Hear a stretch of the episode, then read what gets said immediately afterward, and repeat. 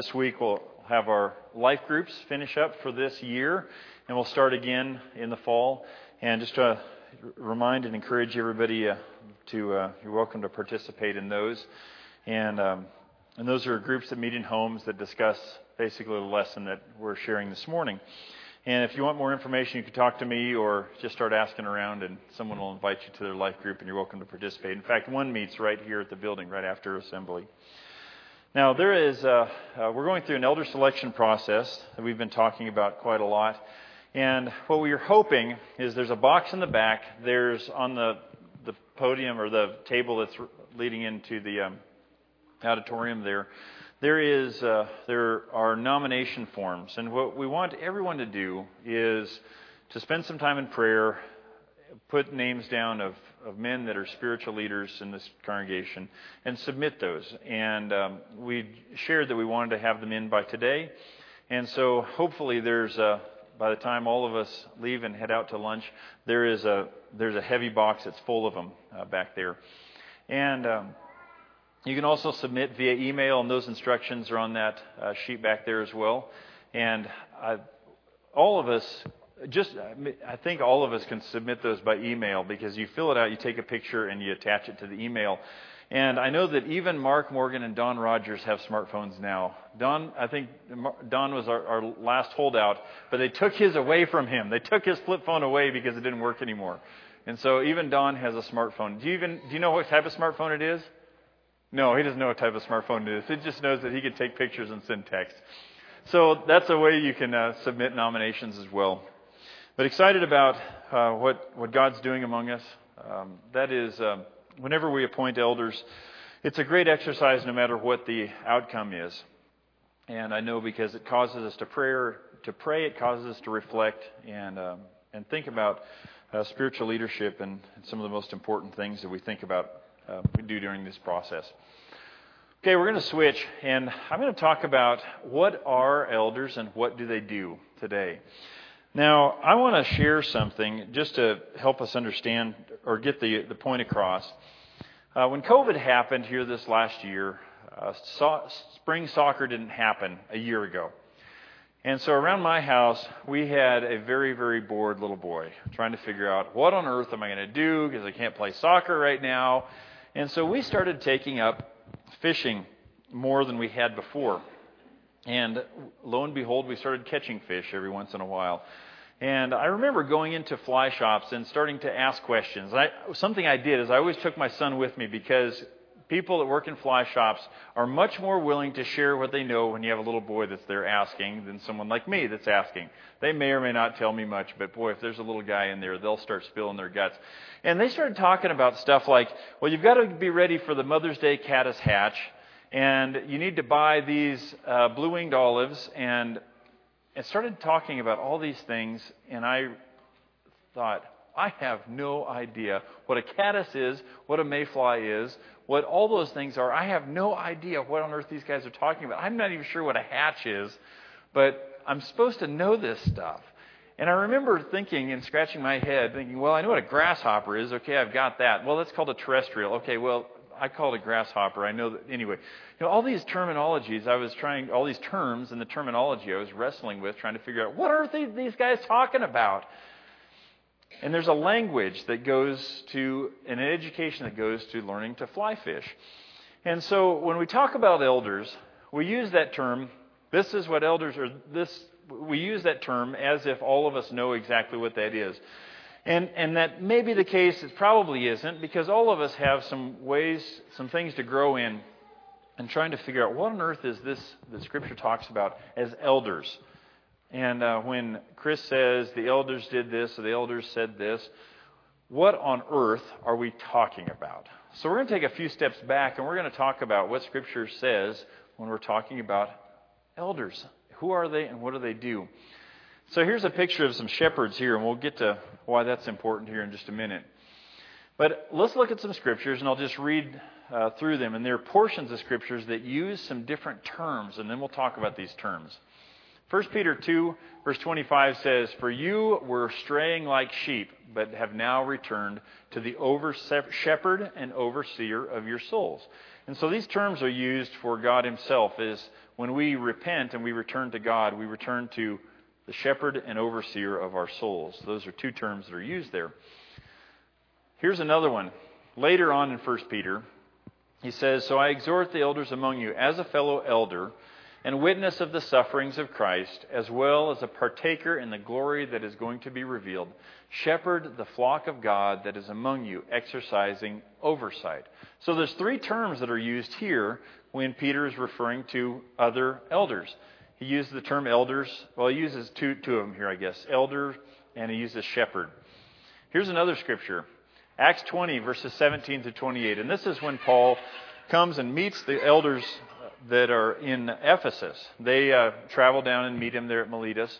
And he says, Now from Miletus he sent to Ephesus and called the elders of the church to come to him. He says, Pray carefully to yourselves and pay attention to yourselves and to all the flock in which the Holy Spirit has made you overseers, to care for or shepherd the church of God, which he obtained with his own blood. So here's some terms that are used here as well elders, overseers, and shepherds.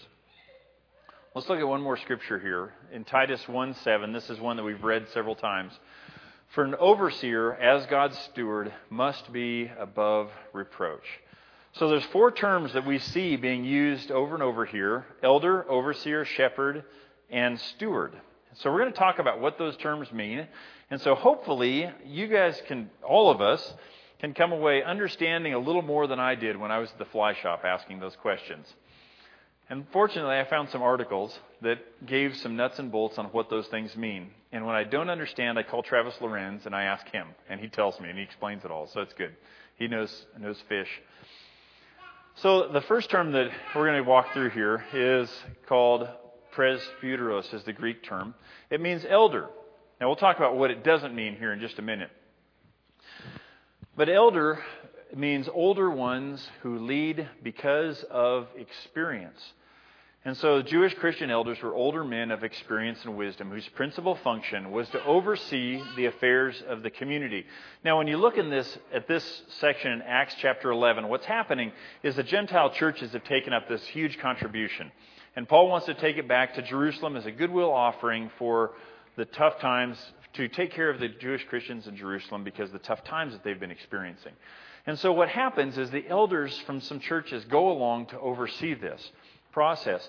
And what, what they're doing is they're making sure so that in the eyes of everybody, it is completely above board what's happening. Paul isn't taking the money off to the side and embezzling it somewhere. There's nothing like that's happening. This is done in order to keep things above board. Nothing is going to be swept under the rug. It's clear to everyone exactly what's happening. And that's what the elder's role is in that particular situation. Also, deciding disputes or helping in that process. This is Acts 15. And what happens here is there's some big changes that happen when Jesus comes and the message of God goes out.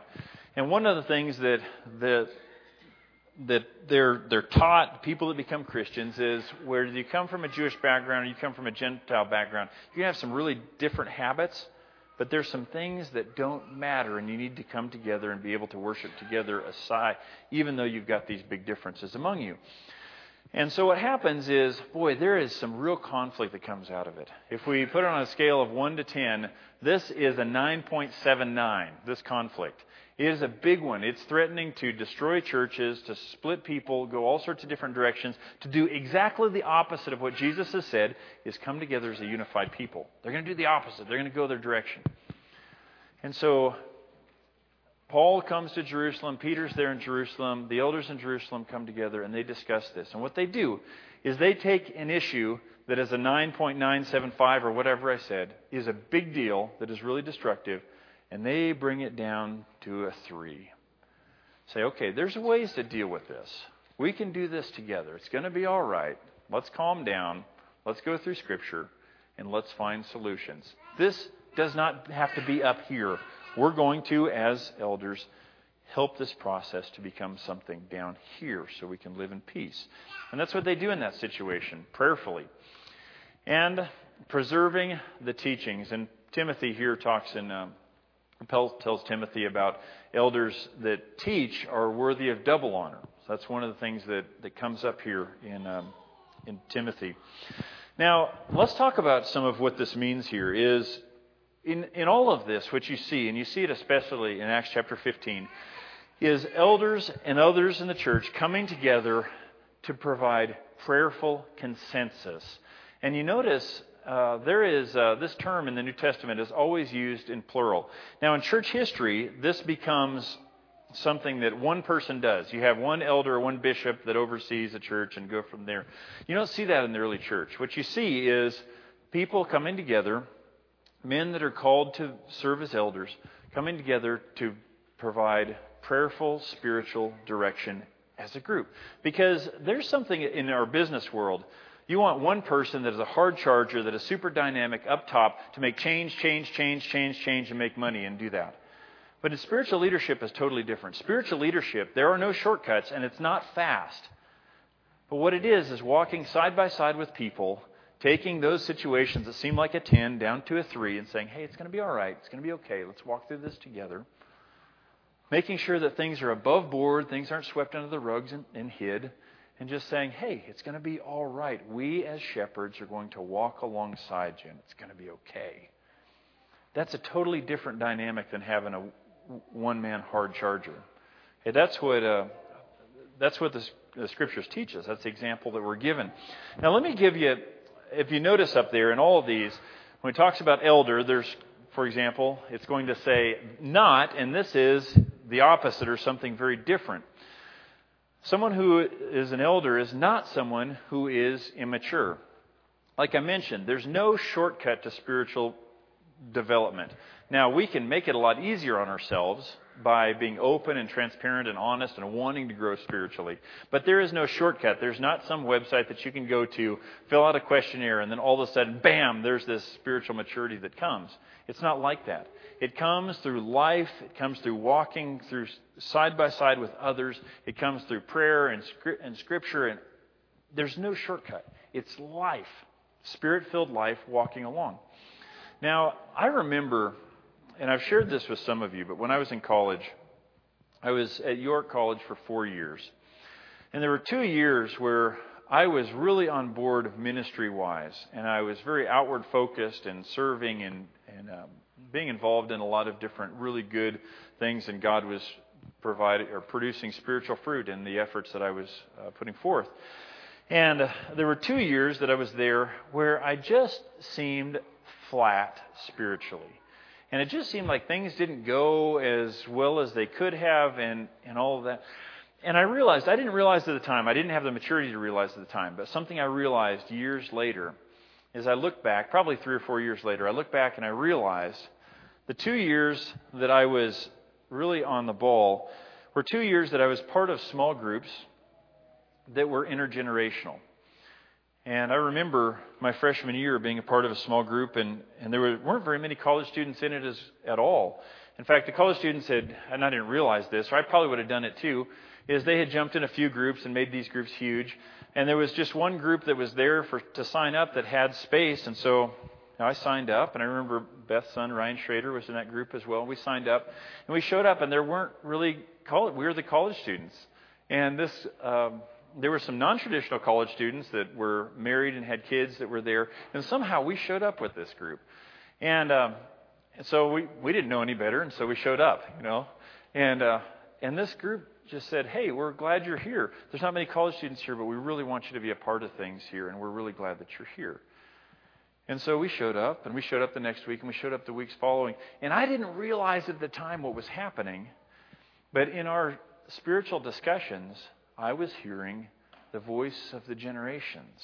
I wasn't just around people my own age that thought the same things that I did. I was talking and interacting with people who were changing diapers, which I definitely was not at that point in time. I was talking to people and listening to people who were having uh, midlife in their career, trying to decide if they were going to make big life changes. I was in the group with someone who is a widow and had been for a number of years and was a school teacher and I didn't know anything about that stuff. But just hearing their wisdom that was different than my own, I believe helped me walk straighter than I would have otherwise.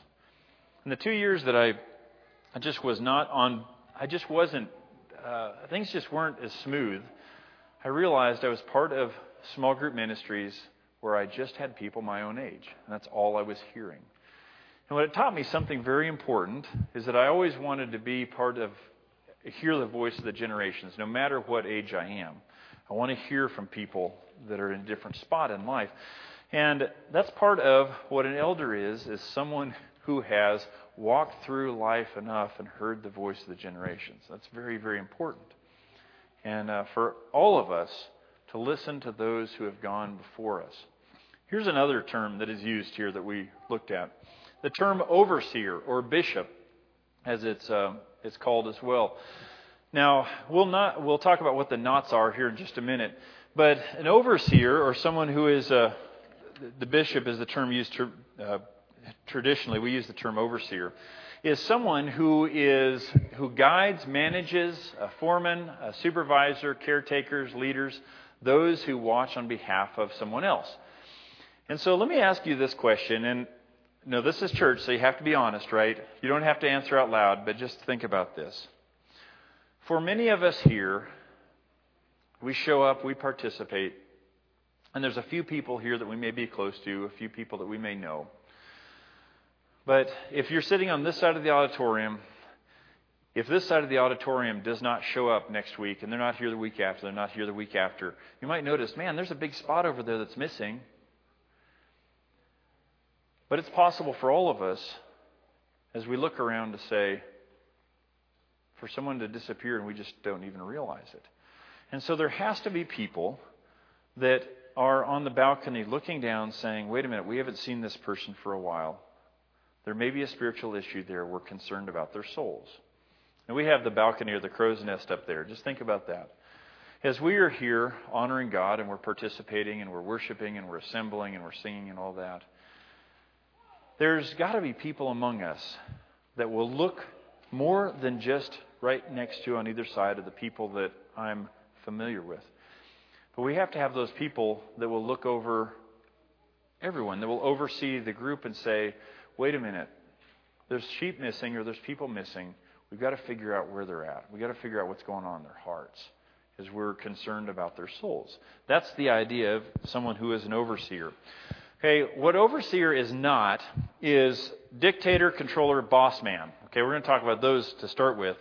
Now, whenever someone is given a position of responsibility, like serving as an elder is a position of responsibility, or an overseer is a position of responsibility. With responsibility comes the possibility of power. Because what happens is when you share life with people and their spiritual authority, you find things out about people. You, you understand some things about what makes them tick. And sometimes that can lead to improper use of power. Okay? And so the check and balance in that, in that situation is, is that elders are called to be accountable above all else. Let's look at a scripture here, and this talks about it in 1 Timothy. It's the second part of a scripture we just uh, saw there here a bit ago. 1 Timothy chapter 5. I'm going to read something here. 1 Timothy chapter 5, and I'll start reading in verse 19.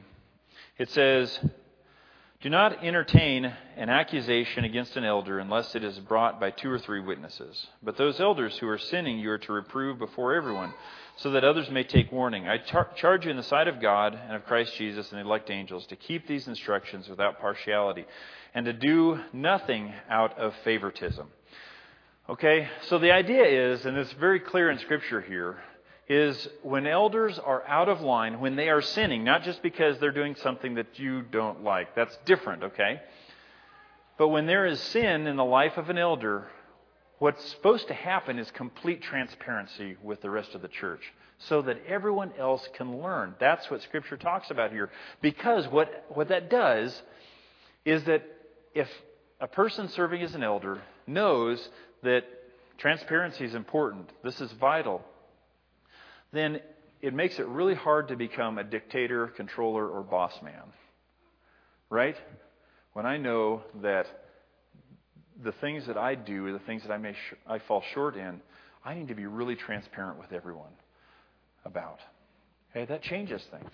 It keeps power in check. It keeps authority in check. And so here's another idea is that being an overseer uh, means being a guide, manager, foreman, supervisor, caretaker, leader, those who watch on behalf of. But it doesn't mean either someone who is uninterested. Now, I'll show up and I've got the title and that's what I want and that's good, but I'm not going to, I don't care what happens to anybody else. no, that's, that's not healthy either. Okay? But you see here that why it's so important to have people looking from the balcony and looking over souls of others. Let's look at another term here. Another term is um, the term shepherd, or pastor is called in Scripture as well. And as we go along, I may talk about the difference between pastor and minister. I'm not going to do it today, but I'll bring that up another time. And it's not enabler. We'll talk about that here in just a second. But you think about a shepherd. A shepherd's job is to take care of the sheep, protecting, leading them uh, to water and pasture and care for their injuries, seeking them when they're lost. Those are all things that Scripture talks about as far as what a shepherd does. Now think about it. Whenever I've seen shepherds, and I've I saw a shepherd with a bunch of sheep up in the Little Belt Mountains years ago. I saw them several times when I was hiking around the mountains of Italy when I lived there. You come across a rise, and there's sheep all over the place, and there's a shepherd that is there. And uh, I remember on one occasion the guy didn't speak Italian, any Italian that I could recognize, and he didn't understand me, I didn't understand them, but we had a conversation for a while and we talked. And somehow we understood some things. Fascinating time. But I remember watching him, and uh, he didn't walk along with collars around all the sheeps. The sheeps. Did I say sheeps? I said sheeps, didn't I? Come on, kids, correct me. Sheep is plural and singular, right? He didn't walk around with, with leashes on all of the sheep saying, Here it is, yank, yank, yank, yank, yank. But he walked along side by side with these sheep, helping to provide for their needs to keep them going a good direction. Had a light hand. Um, if a shepherd has a heavy hand and thumps up on the sheep and beats up on them and, and all that all the time, the sheep are going to ultimately do what? go their own way, go wherever. I got to find another shepherd. This is not working. This is tough. This is this is not what I signed up for. And remember um, what I said here just a second ago that a shepherd is not an enabler. Okay, so shepherds in the church are not to be and cannot be responsible for any of us if we choose to go run off a cliff. Now, there is no way, if, if you want to self destruct spiritually, that Mark or Carl or the other shepherds that will serve, Lord willing, can stop that. That's not it. And sometimes we as people can blame the shepherds for all sorts of things that really is our fault. And uh, we've chosen to, uh, to make poor choices spiritually. But it's a lot easier to blame somebody else than just own it ourselves. And so just to be, be aware of that. And they're not called to be enablers or enable people who just want to grumble. I'm not getting my way. I'm upset. I'm, up, I'm going to be, uh, I'm going to grumble about this. I'm going to grumble about that. The elder's job is not to say, okay, we're going to give you whatever you want. The elder's job is to say, hey, there's a spiritual problem here. Let's talk about that. Your job is to grow here, not to grumble. Not everybody gets their way all the time. In fact, all of us, none of us get our way all the time. Not if we're a community, right? Uh, elders are not called to be people who micromanage others, but to walk alongside and help guide spiritually. Something I was thinking about last night is uh, elders are not to call, called to show favoritism. Now you see, Jesus had Peter, Andrew, uh, or Peter, Andrew, and John seem to be closer to him and, and better friends with him, and we have that type of thing in this life. There's some people that we click with better than others. But I'm certain that Jesus cared for each one of the apostles that were following him, and he cares for each one of us the same. And the same is true with shepherds, as we have people that we may click more with than others.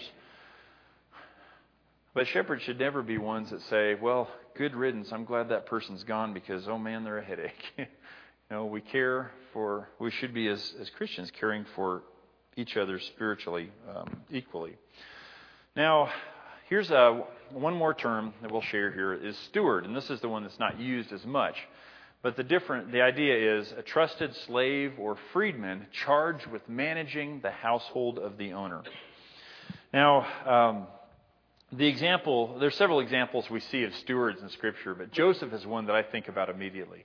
Joseph is one who, after his brothers, after Joseph was uh, approached his brothers and said, "Hey, I had a dream that all of you are going to bow down to me and follow me someday."